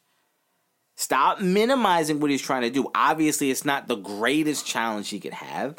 From what I understand, he's not the best cruiserweight in the world. He's not the top guy, but he is one of the champions. And if you beat him, that's a legitimate belt that you have and that's a legitimate challenge, and we should respect that. Right? What we shouldn't respect is the stupidity of this Jake Paul versus Tommy Fury fight. I know, I don't want to go into it. I don't. I don't want to, but I have to. I got to talk about it. Here's what happened. Here's my here's my theory. Here's where I have to talk about it because I don't want to necessarily talk so much about this. Is I kind of do want to talk about Showtime so it was my understanding that Showtime signed Jake Paul to a three fight deal, right? The first fight was the uh, Tyron Woodley fight. The second fight, even before that fight, was rumored that they wanted him to fight Tommy Fury next. So we all, so I said coming into it, don't talk like you calling out Tommy Fury. This isn't your choice. This they made you do this, right? This is what they want to do because again, Showtime needs to make their money back. They probably gave them a good amount of money. And I think after the Tyron Woodley fight, they said, all right, this is a step up for you. We need to take another step up. Because what we need is we need the next fight to do even better. We're trying to escalate this. Because we would love to sign you to another deal if it works out. If you make us the money, we get the stuff we need, we would love to sign you to another deal, another extension or whatever. So in that third fight, we need to be even a bigger step up. So, first of all, let me talk to you about Jake Paul. So Jake Paul to me annoys me. He annoys me because I feel like he talks out of both sides of his mouth. I feel like what he really wants is to just kind of get you to buy in enough to where you buy the fight. And then he makes his money and he goes on. I don't think Jake Paul cares about winning or losing as a boxer, as a fighter, as a man. I think Jake Paul doesn't want to lose because he wants to keep the gravy train going. Right? I think the minute he loses, I think there's a strong consideration that I might be done with this and I'm just going to stick into the promotions. Why do I feel that way? Because he did it with YouTube. He was making money on YouTube, built his whole following on YouTube. Something else came up that was more lucrative, that was a little easier to take care of, didn't require as much attention. He was interested in that now. Leave YouTube behind. I'm I'm a boxer now. He now has his promotion, MVP Promotions, right? Or MVP? Is MVP Promotions? Because wouldn't that be most valuable promotions promotions? So MV Promotions. I don't know. I might be overthinking that one. But anyway, so he's already got his promotional company. He's already got his fighter signed. I can't remember her name, but she's legit. She's legit. But she's already signed to his promotion company, so he's promoting her fights. And so he's already kind of set the stage for like I'm I'm going to do promotions now. And he obviously has a huge following. He obviously is a polarizing figure and obviously would be great at promoting fights. Right? gaining interest. That's one thing he's really good at. No one can ever take that away from him. He's really good at drumming up interest. Okay? But what he also does is I watched an interview where they said if Tommy Fury loses to you, is it over for his career? And he said, yeah. That's fine. But his reason was annoying and telling. And he said, if Tommy Fury wants to be a champion, he wants to be a world champion one day, so if he loses to me, then he, he can't box anymore. So what do you mean if he loses to you? I thought you were legit. I thought you were real deal. I thought you were big time. I thought you could beat Canelo. So if he loses to you, who's a legit boxer, a legit fighter, someone who can give the pound for pound king a run for his money, then why would he have to end his career? Wouldn't he just say, hey, listen, I just went up against one of the best? No, what you're saying is if he loses to a guy like me who's barely good at boxing, then he there's no chance he has against the champions. So I think it was a slip up. I think what he was trying to do was insult Tommy Fury and minimize the pressure on him or the expectations like he always does. Tyron Woodley told you he does that. He tells you all the time, oh, I'm just a Disney kid. I'm just a YouTuber. He's not. He's a fighter now. He's in the fighting ring. He's a fighter. Treat him as a fighter, look at him as a fighter, prepare for him as a fighter. But he himself is saying, if you lose to me, you got to give it up because there's no way you could beat anybody else if you can't beat me. I just thought that was weird, man. I thought that was weird. So here's so here's why here's what I really want to talk about with this though. So it was interesting me. Like I said, I think I think Showtime signed him to a three fight deal. I think that was the first report. I haven't tried to go back and see if that was still the case, but I, I think that's the case. Here's what I think happened. I think when they signed him, I think they got a lot of money. I think they generated a lot of revenue for the Tyron Woodley fight, and it worked out great. But do you know what happened since that fight? They got the Canelo and Caleb Plant fight, which apparently did 800,000 plus pay per view buys, which is a really big number. It also generated like $60 million at the gate. Like it was a massive success, a huge successful fight. I think Showtime made their money back. And some. I think with the Canelo fight, I think they got their money that they paid out for that. They made that back. And they made out the money they paid for Jake Paul. So between his first fight against Tyron Woodley and the Canelo Plant fight, I think they're good. I don't think they care at all what Jake Paul does from now on. Why do I say that? Because look who's fighting on the undercard. Deron Williams versus Frank Gore. Huh? Yeah, you heard me. Former point guard of the Utah Jazz and Brooklyn Nets. Deron Williams. Yeah. Often injured Darren Williams is fighting the running back. Running back. Ex running back. Retired running back Frank Gore. They're fighting a boxing match, both of their pro debut on this undercard. You know what you didn't see on the Tyron Woodley Jake Paul fight, you didn't see amateur undercards. You didn't see celebrity fights. You saw legit fights, legit boxers. Hey, every one of these fights is a legit boxer. You want to say that the Anthony Taylor going against Tommy Fury, Anthony Taylor making his pro debut, his first boxing match? Sure, but Tommy Fury is a real fighter. He's a real boxer, legitimate. It was all real boxers, real fighter. It wasn't none of this gimmicky stuff. So what do they have now? They have Frank Gore versus Deron Williams. Why? That's weird. Why would you do that? I think Tyron Woodley exposed Jake Paul to Showtime. I think Showtime saw, ooh, he, he ain't no good. He not he's not good. He's not good enough to the game plan I think was Tyron Woodley, Tommy Fury, legitimate boxer. Like maybe throw him in there with some, with somebody real, somebody big. Like a big boxer, right? Make it one of those like, oh my, this could this could catapult him to where he wants to get to, or derail him. But that third fight, we're gonna make big money because that's gonna be a legit boxer, right? I think they had it all set up. I think they had the whole out the framework. But I think that fight against Tyron Woodley showed them, oh, this this kid's gonna get hurt against a real boxer. So they reluctantly said, let's do the Tommy Fury fight.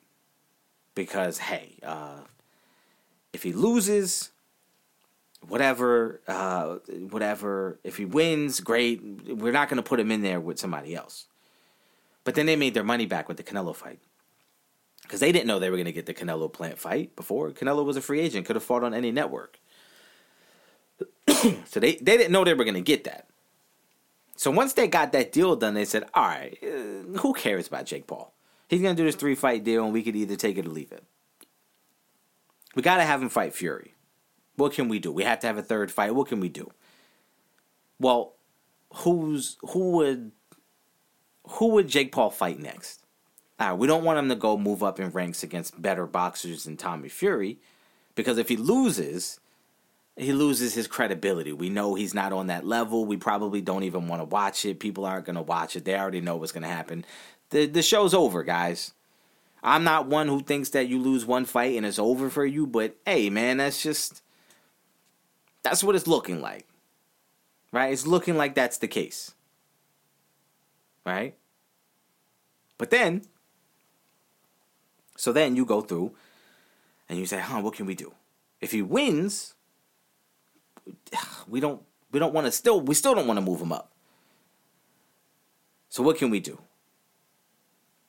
I got it. Let's get two guys of his level or a lower level to fight on the undercard. And then they could be kind of set up as his next opponent. That's all this is. I 100% believe Showtime is thinking whoever wins at a Gore versus Williams is going to call out Jake Paul after the fight and say, I want to fight Jake Paul. Right? He's going to call him out. Jake Paul, win or lose, is going to fight that guy next. Listen, let's not ignore the black versus white element. That's a thing. That's a thing. When it comes to this celebrity boxing, like, look, Nate Robinson versus Jake Paul, why was that hyped? Because, yo, no way this white boy's beating Nate Robinson. That's what I heard. That's all I heard, right? That there's an element to it. Would they say uh, uh, about Tyron Woodley? You gotta do it. You gotta do it for the black folks, man. You gotta do it for the brothers. You you gotta take this white boy out. That's what it was. I'm not crazy. I'm not saying that it's, it's that for me. I'm saying I heard it. So now you got these two former athletes, athletes, who are now getting into boxing, and one of them, I promise you, just just pay attention. One of them, whoever wins that fight, is calling out Jake Paul, and Jake Paul is gonna pretend to be all offended, like you know what? I'm gonna have to show you there's levels. Now, if he loses, that's even better because then you could sit down and say most people will say all right well he took a step up too far and he's not on that level but he's going back down to where he's supposed to be and we can watch that for entertainment value and then other people are going to say he lost and now the winner of Gore or Deron Williams can now talk trash about the fact that you lost, you lost, you got a loss, you got beat up, you got beat up, and that'll fuel the fire of like, oh, now Jake Paul can play the angry role, right? But either way, I think they know that next fight ain't getting the same level of attention. But they have to hold it because they signed a contract. So unless they want to void the contract and give them a big payout, which I don't think they want to do, they're going to host the event. It's going to be a smaller event in a smaller venue, less expectations. The price will probably drop dramatically, and it's going to be against either Gore or Williams. And for me, the fact that I see it that way, I kind of feel like Showtime was worried about what they were going to do as far as boxing, jumped in early on Jake Paul, got their money back already, and don't care anymore. and I don't see them doing business again unless somehow this turns into a massive thing and somebody calls out Jake Paul. And then they'll probably try to go fight by fight. They'll say, hey, we'll sign you for a fight, but we're not going to do like a whole contract thing. But I think this I think this fight being on the undercard is just a big indicator to you of like this isn't legitimate. This is still being this is being presented as if like, oh, we want to be legitimate. But then you keep doing sideshow things. Do you know what I'm saying? Like it's it's weird to me. It's like pick a side and go with it. I don't know. The last thing I want to touch on today is it's an old topic. It's something that came up a long time ago. But I just heard recently in an interview, and I, am telling you, I'm being honest with you. I uh, I did not, I did not watch the rest of the interview after this little snip snippet I saw, this little clip, this little nugget. I saw it on Instagram, I think, and I I saw it and I just said, ah, I'm done. Yeah, I'm done. I'm not watching the rest of this. And it was Dwight Howard saying, I knew I was to be left off the the top 70 75 list because of politics. I already knew I wasn't to be on there and she's and the woman who was interviewing I I don't know who it was. I, again, I didn't really watch. She said, "Why do you think that is?" And he said, "Politics." Oh, I I turned it off. I stopped it right there and I said, "No way." Because me and my younger brother were arguing over whether or not Dwight Howard was a snub and I said, "No way." No way. And this was before I even saw I didn't even see the list. Here's how crazy I am. I was defending the fact that Dwight Howard should not have been on the list without even seeing the list. and of course, you could say things like, "Oh, Dame Lillard's on the list, and, and Harden's on the list, and all these current guys are on the list, and Giannis is on the list." But like, Dwight Howard deserves he's being disrespected. And I started thinking, man, is that true? So once I heard this statement, once I heard him say that, I decided, hey, man, I gotta look into it, and I gotta see, like, is this true? Could this be a situation where he was kind of snubbed? Maybe he was. I should look into it. So I did. So the first thing I wanted to do is I wanted to look up and see how many big men were on the list. Because in my mind, when you're putting the list together, you kind of have to say, like, all right, I'm not going to put Dwight Howard over Giannis. I'm not going to put him over Harden. I'm not going to put him over Dame Lillard because, like, it's different positions, different expectations, different requirements. What we're asking you to do is a bit different. So I said, how many big men are on there, right? How many of the centers are on there? Because that's what position he plays. Is he better than any of the centers up there where you could say that guy needs to come off the list and Dwight Howard needs to go on? So that's what I did. So that was my first step. So I wrote down a list of all the big men. And I'll be honest with you, I'm not a big historian type of guy. So I basically think about from when I was able to acknowledge basketball till now right? So it's not a long list. So there's things that happened in the early '90s. I don't know. I, I was I was a baby, right? Stuff that happened in the '60s, '70s, '80s. Not as familiar with. I can't tell you that some guy was great or not great. I don't know. Right? I could look at numbers and get an idea and watch videos and do all this other stuff, but the league was different, right? So this is guys you know, Kareem Abdul-Jabbar, Chamberlain, uh, you know, Tim Duncan, Patrick Ewing, Kevin Garnett. Like there's guys you know, Olajuwon, Shaq. You know, there's guys you know, and you would say, yeah, no brainer. Like Bill, if somebody says Bill Russell, yeah, duh. In my opinion, someone says Bill Walton, yeah, duh. He's on the list, right? So there was a couple guys. There was one, two, three, four, five, six guys that I had never heard of, or have no idea what their numbers were like or what type of player they were. I don't know. So I said, all right. So we're gonna have to have that conversation. So we got to figure this out. So what I did was I went in and I looked up Dwight Howard's stats, his averages, and according to I think it's Pro Basketball Reference, maybe NBA Reference, one of those. He's averaging for his career 16 points per game, 12 rebounds, and two blocks. So for me, that was the bar 16, 12, 2. That's the bar. That's where he's at. So is there a guy on this list who exceeds that or doesn't meet that standard to say, obviously, just based on numbers, that guy shouldn't be there and Dwight Howard should? Now, obviously, there's more context to it. There's more, you know, there's different levels, there's different nuance. And one of them is Dwight Howard had a great run from about 2008 to like 2011. Dwight Howard was the guy. I'll give you that. He was considered the best in the league. He was really good. Really good. But then he's had long stretches since then where he's kind of been irrelevant. He's bounced around from team to team. He's kind of been okay, but like, not really.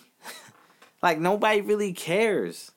Right? Like, he's been really irrelevant for many, many years. Since those big years in Orlando, since the dunk contest wins, he's kind of been just all right.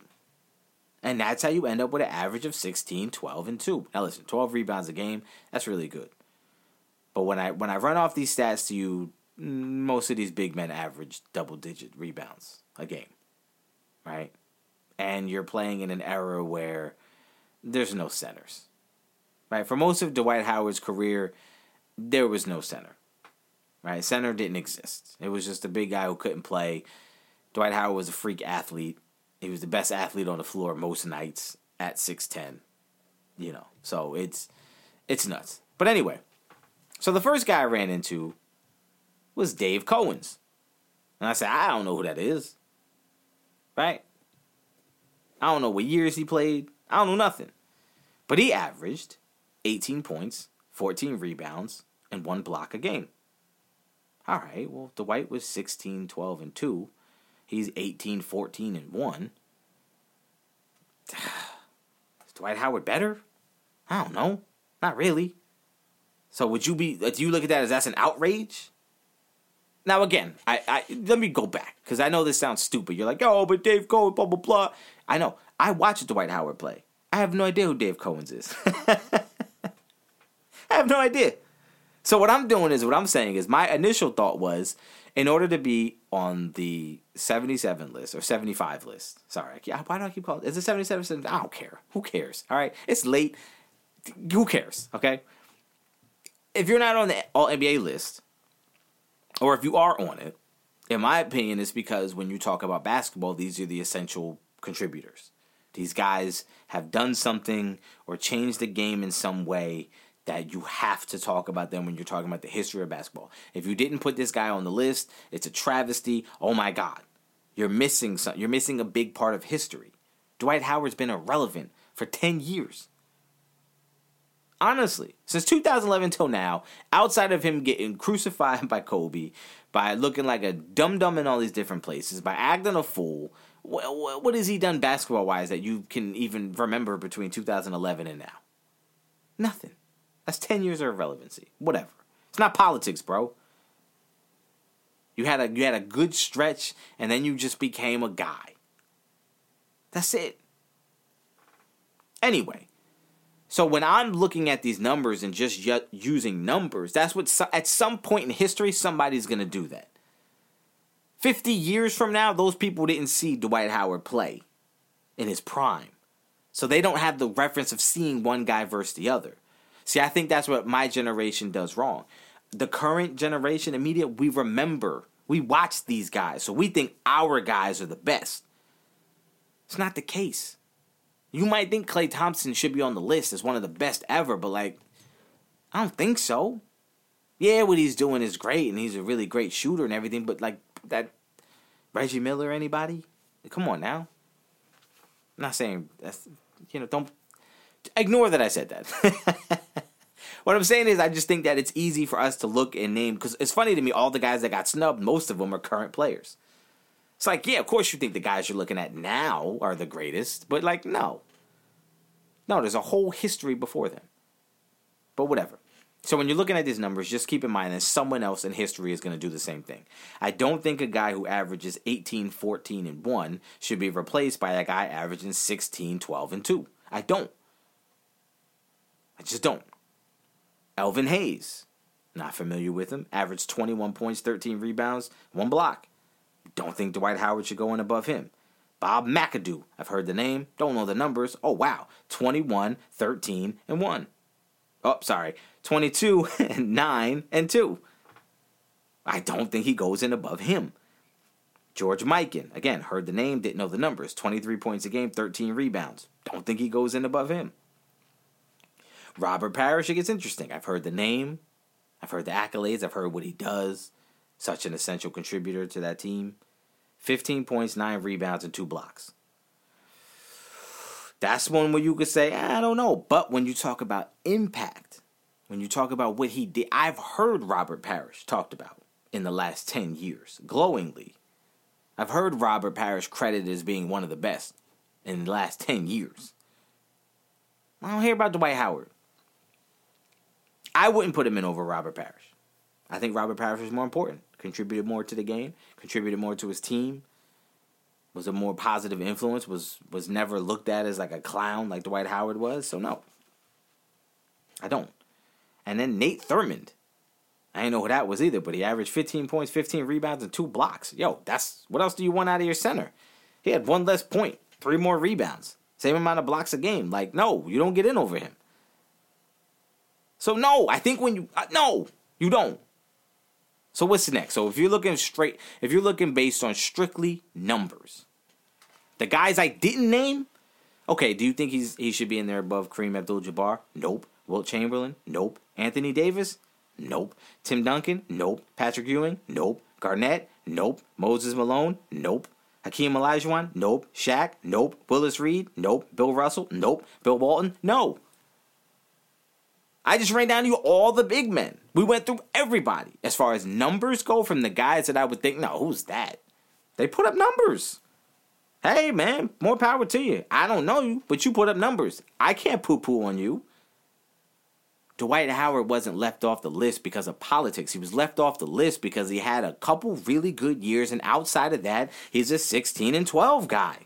And there's other guys in the history of the NBA who have done more and been more essential and been bigger contributors to championship teams than Dwight Howard. Robert Parish did mo- I'm not getting into it. Y'all know this, right? I don't have to be the one to tell you. So my brother brought up a great point. Oh, look at defensive defensive player of the year. Okay, three-time defensive player of the year. Three times he got the award. So if we're gonna do it because he got that too, well, Ben Wallace has four. He's won it four times. He was like six six. I think he was like six nine, but still undersized. Won it four times. Rudy Gobert has, run, has won it three times. Same same amount of times as as as Dwight Howard, and he's not on the list. Hey man, like you're not snubbed because of politics. Not everything is politics. You're a really good player. For your career, you were a really good player. You had really high moments. You did some amazing things. You did some things that we'll probably never see again. We'll probably never see a center go into the dunk contest ever again. You did that, man. You won. You had a lot of fun, man. You contributed a lot. You made it fun for a lot of people. You you you dragged that Orlando team to the finals. Although I say the supporting cast around you played well that year, but you did that. I ain't got no knock on you for that. But again, man, you, there's there, it's just in the history of the game. It's not disrespectful to say if there was a hundred, I think he's in there. Right? If there's a hundred, if we're doing the hundred players, he's in there. But I don't know. If you just want to look at current players and say guys like Damian Lillard shouldn't have been in there, yeah, maybe not. Maybe not. But maybe guard was a little light. maybe you were light on guards and like, ah, we don't have that many like all time great guards that we feel like we could put in there. So let's put in a current guy, a guy that we feel like projects to be one of those dudes. And I think Lillard, when it's all said and done, when you look at his numbers and his impact and what he's done and where he's come from and how he's gotten to this point, I think he will be one of those guys you look at and saying, yeah, he's one of the best. He deserves to be on a list of like 10 or 12 point guards of all time. Yeah, he deserves to be there. I, of course, now that's projecting forward. I'm not saying right now he is, but he projects to be that way. Hey, eh, Dame Lillard's a lot better than I think we realize because he plays in Portland, and like you, you I, let's think about it. If you're not a Portland fan, I said fan. if you're not a Portland fan, you're probably not watching him outside of national TV games against like Steph Curry or like the other big point guards. But like, if you really watch him, like he's, he's really good. It's not a snub. No. But that's my time, y'all. I think I, I think I talked to y'all long enough, right? I think I gave y'all enough content. What are we at? Like an hour and forty? Whoa, man, it's a long one today. Look, man, I want to thank y'all for listening. Thank y'all for taking this journey with me. Sorry if I was a little scatterbrained today. I thought I, I had fun. Listen, I had fun. Hopefully, hopefully y'all had some fun. I don't think I'm gonna stick with this format. I think I'm gonna go back to just recording early in the day. It's just a little easier, man. All right, so let me go through my predictions, man. Uh, oof, boy, what a week. Listen, man. Cowboys are playing the Chiefs. Chiefs coming off that big win. They think, oh, we hit, we hit, we hit. Cowboys beat the Chiefs. I'm calling it. Cowboys beat the Chiefs. Oh, check it out. Check it out. Lions playing the Browns. Oh boy, what's gonna happen in that game? It's my guy, my guy Jared Goff. I got Jared Goff beating Baker Mayfield, or I have Jared Goff beating whoever it is that's gonna play. I don't know if Baker's back. I ain't doing no research. Look, I'm picking the Lions to get their first win of the season against the Browns this week. Listen, I hope I'm right on that. All right, college football, I got Ohio State beating Michigan State. Let me try to pick another game. Oof. I'm gonna take. uh Oh man, this is tough. This is tough. This is tough. I need one more. Uh, I'm gonna take Utah to beat Oregon. Look, I don't love that pick, but I gotta make one. So uh, I'm taking Utah to beat Oregon. I'm taking Ohio State to beat Michigan State. I'm taking the Cowboys to beat the Chiefs, and I'm taking the Lions to beat the Browns. Yeah, that's right. A statement win don't mean nothing. You about to get two statement losses. Listen, I want to thank y'all for joining me today, man. Thank y'all for tuning in. Hope you had a good time. This episode ran a little long today. We had a lot to talk about.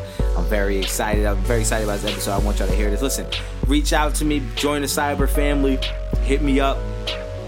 Instagram.com slash the John Farris. Telling you, join me on that. Look me up, Cyber Family. Listen, that's all for today. Thank you all so much for tuning in.